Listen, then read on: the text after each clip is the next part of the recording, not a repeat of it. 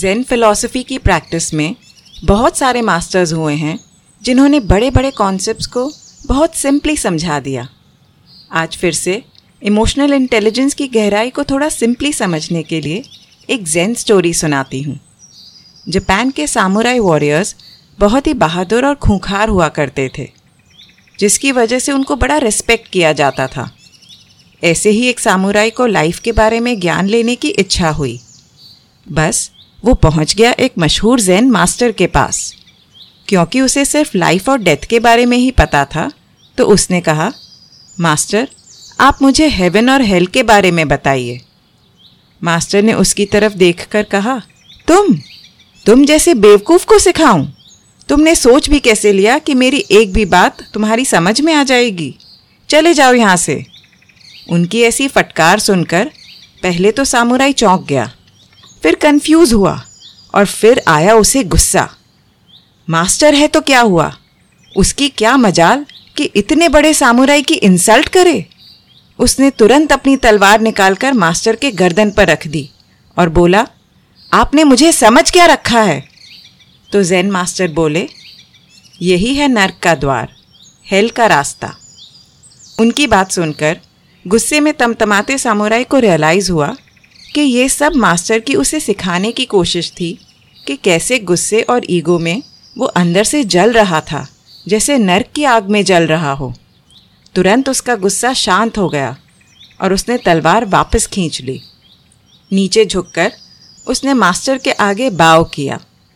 तब मास्टर ने मुस्कुराते हुए कहा, और ये है हेवन। देखा ना आपने, कैसे इतनी आसानी से ये बात समझा दी कि हेवन और हेल दोनों हमारे अंदर ही समाये हैं।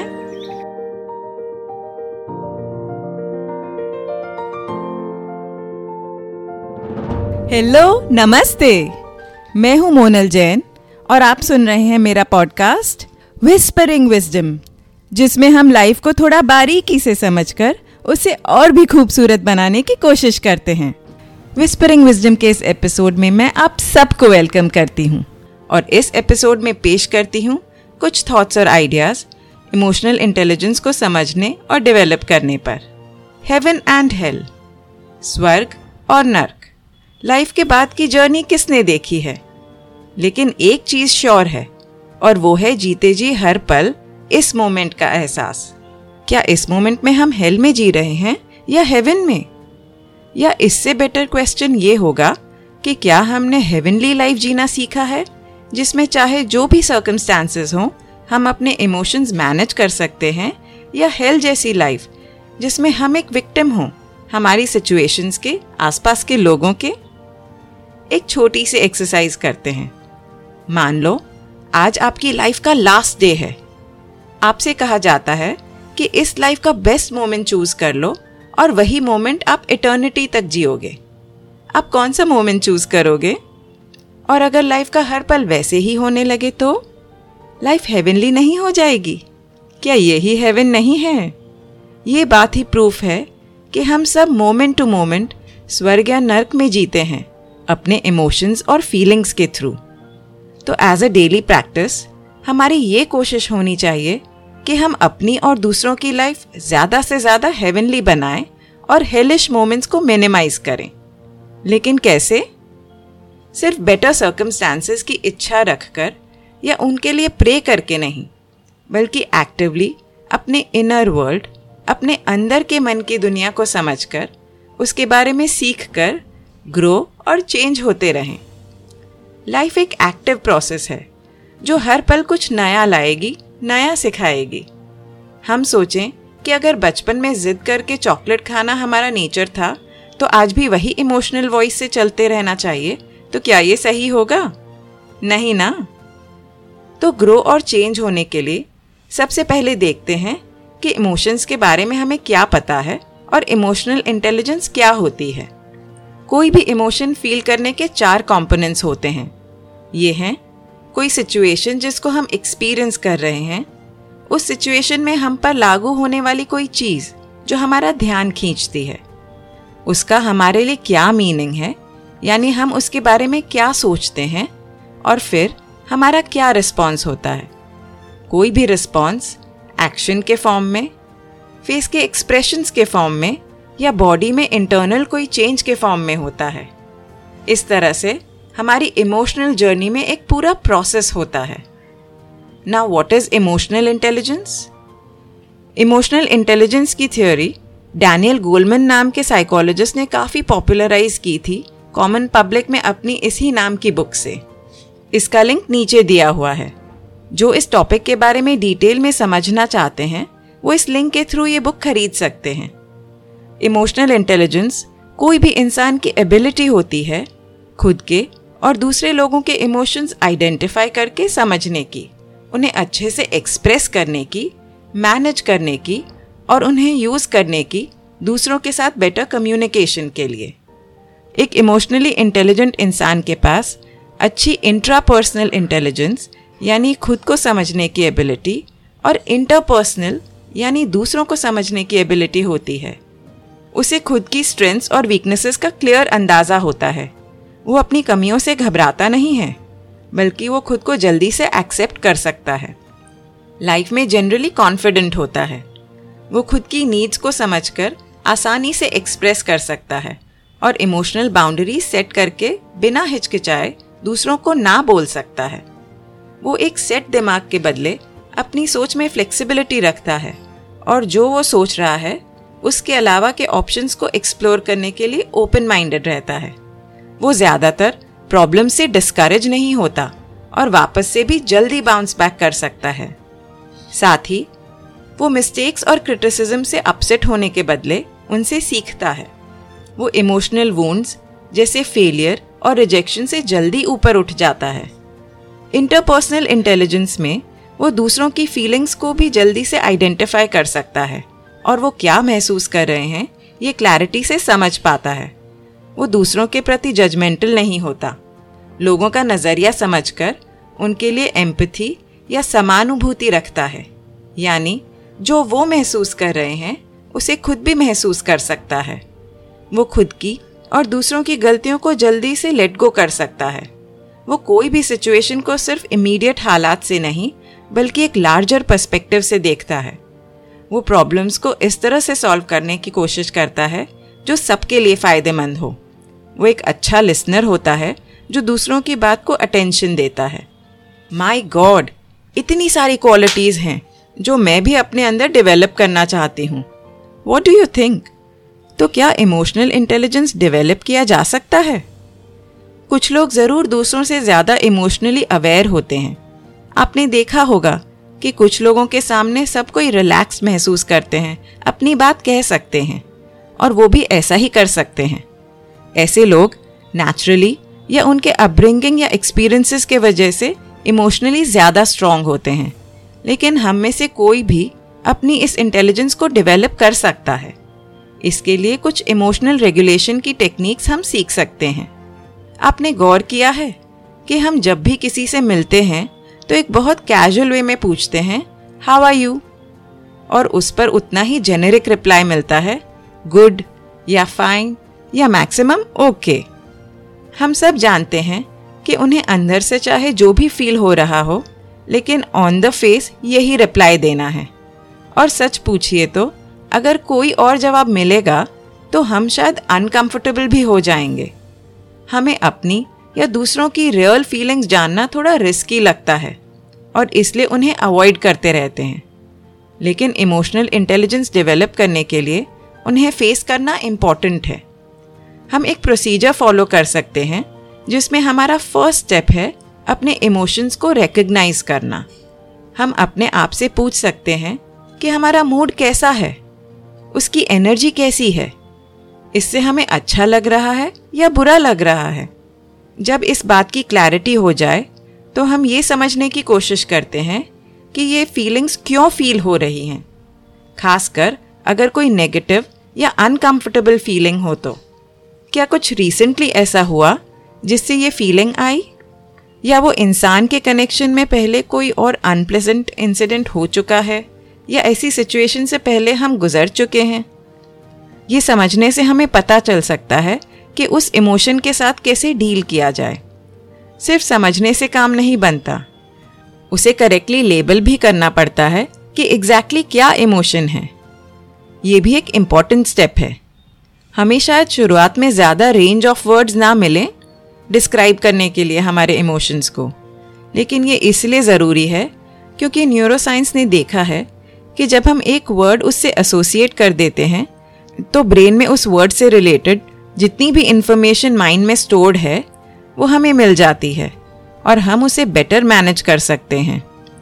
इसके लिए हम एक सिंपल सा टूल जिसे व्हील ऑफ़ इमोशंस कहते हैं, उसे यूज़ कर सकते हैं। इसके बाद आता है अपने इमोशन पर एक्शन लेना। एक्शन लेने का पहला स्टेप है एक्सप्रेस करना। हम कई बार इमोशंस एक्सप्रेस करने से पीछे हटते हैं, क्योंकि हमें कोई डर या शर्म होती है। हर्ट फीलिंग्स अपने आप हील नहीं होती। इसे स्टोर करने से ज़्यादा नुकसान होता है, क्योंकि ये एक तरह का डेट बन जाता है, जो कभी ना कभी तो भरना ही पड़ेगा। लेकिन इसका मतलब ये नहीं कि कैसे भी रिएक्शन दे दें। हमारा एक इंटेलिजेंट रिस्पॉन्स होना चाहिए, जो ये देखकर किया जाए कि कब, किससे, कितना और किस कॉन्टेक्स्ट में रिस्पॉन्ड करना है।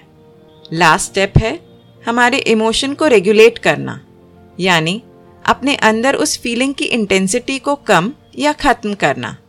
ये एक सोल्यूशन बेस्ड अप्रोच है, जो काफ़ी सिंपल भी हो सकता है। जैसे, अगर कोई इंसान पसंद नहीं हो तो उससे मिलना कम से कम कर दो। या कॉम्प्लेक्स भी हो सकता है कि डीपली समझने की कोशिश करो कि वो क्यों पसंद नहीं। साथ ही इमोशनल रेगुलेशन बढ़ाने के लिए हमारे डेली रूटीन में कुछ प्रैक्टिसेस हमें अडॉप्ट करनी चाहिए। इन प्रैक्टिसेस को इमोशनल फिटनेस कह सकते हैं। One, mind wandering meditation. Meditation overall काफ़ी मेंटल स्ट्रेंथ बढ़ाता है, लेकिन इमोशंस को प्रोसेस करने में ज़्यादा बेनिफिशियल है नॉन डायरेक्टिव मेडिटेशन, जिसमें कोई स्पेशल फोकस नहीं होता है, बस सांस पर ध्यान देते हैं। इससे ब्रेन को इमोशंस प्रोसेस करने की फ्रीडम मिलती है। टू ब्रेथ वर्क जैसे प्राणायाम या सिंपल डीप ब्रीदिंग भी। स्ट्रेसफुल सिचुएशन में रिलैक्स होने में हेल्प करती है ये। ये हर किसी की डेली प्रैक्टिस होनी चाहिए।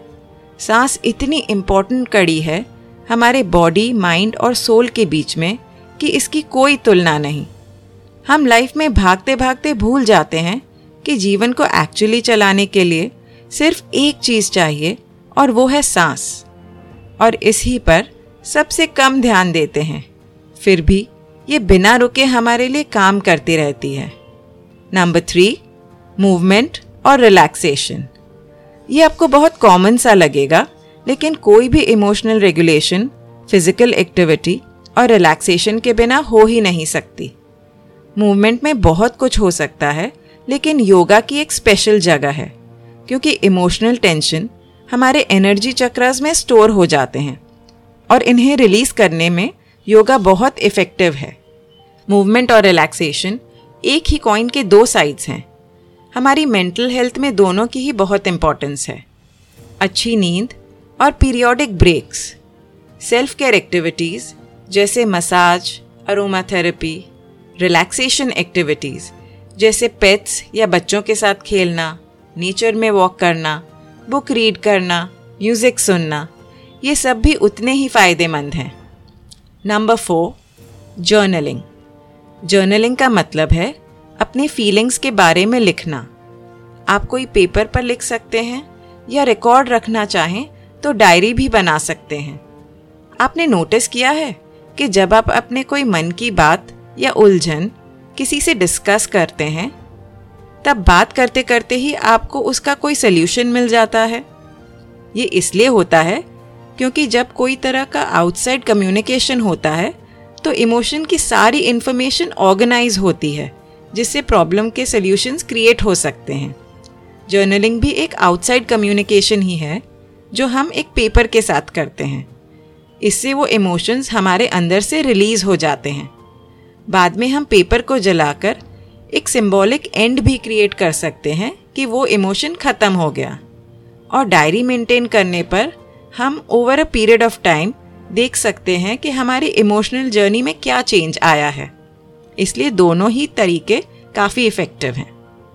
नंबर फाइव रीफोकस लाइफ में कई बार हमारा फोकस जो लाइफ में बुरा हो रहा है, उस पर इतना ज़्यादा होता है कि हम नेगेटिव इमोशंस की तरफ़ झुक जाते हैं। इसे नेगेटिविटी बायस कहते हैं। ऐसे में लाइफ के छोटे बड़े जॉयस को काउंट करने की आदत डालने से फोकस लाइफ के अच्छे की तरफ़ चला जाता है और नेगेटिव इमोशंस इतने इंटेंस नहीं लगते। इसके लिए ग्रैटिट्यूड या शुक्राना बहुत काम करता है। यह हमें लाइफ का भूला हुआ पहलू, जिसे हम टेकन फॉर ग्रांटेड लेते हैं कि हमारे पास खुश होने के लिए कितना कुछ है, वो फिर से याद दिला देता है। उसे बोलकर या लिखकर हर रोज करने से काफ़ी फ़र्क पड़ता है। नंबर सिक्स एक्टिव लिसनिंग दूसरों की फीलिंग समझने के लिए एक्टिव लिसनिंग की प्रैक्टिस बहुत अच्छी है। हम ज़्यादातर जब किसी की बात सुन रहे होते हैं, तब हमारा ध्यान उस बात को एनालाइज करके हमें आगे क्या बोलना है, उस पर होता है और हम उनके इमोशंस को रिस्पेक्ट नहीं कर पाते। एक्टिव लिसनिंग में आप किसी और की बात सिर्फ़ उन्हें समझने के लिए सुनते हैं। एक इमोशनली सेफ़ स्पेस देते हैं जिसमें कोई जजमेंट और कोई एडवाइस नहीं होती। उसमें आप अपना व्यू उन पर नहीं डालते सिर्फ़ उनकी बात सुनते हैं।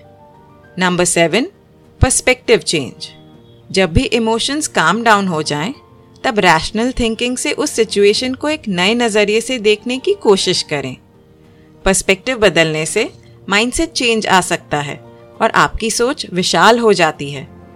इससे खुद को और दूसरों को माफ़ करने में आसानी होती है। कोई भी झगड़ा या कॉन्फ्लिक्ट मैनेज करने में ये स्किल काम आती है।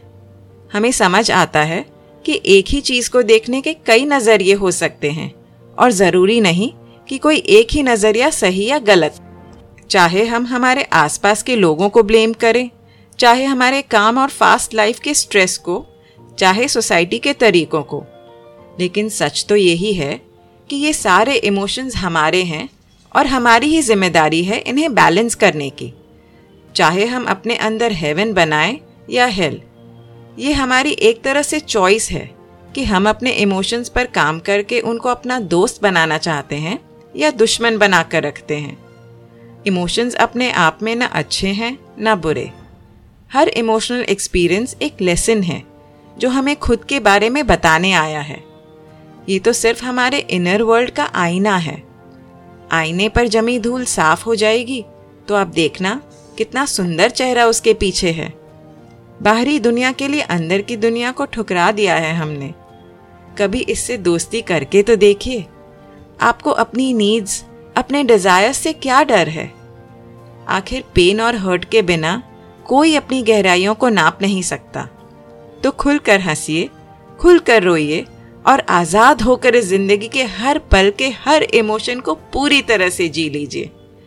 और एंड में एक छोटा सा गिफ्ट, एक पोएम सुनाती हूँ। इंग्लिश में है, लेकिन मैं समझती हूँ लव की लैंग्वेज हर किसी को महसूस हो जाती है।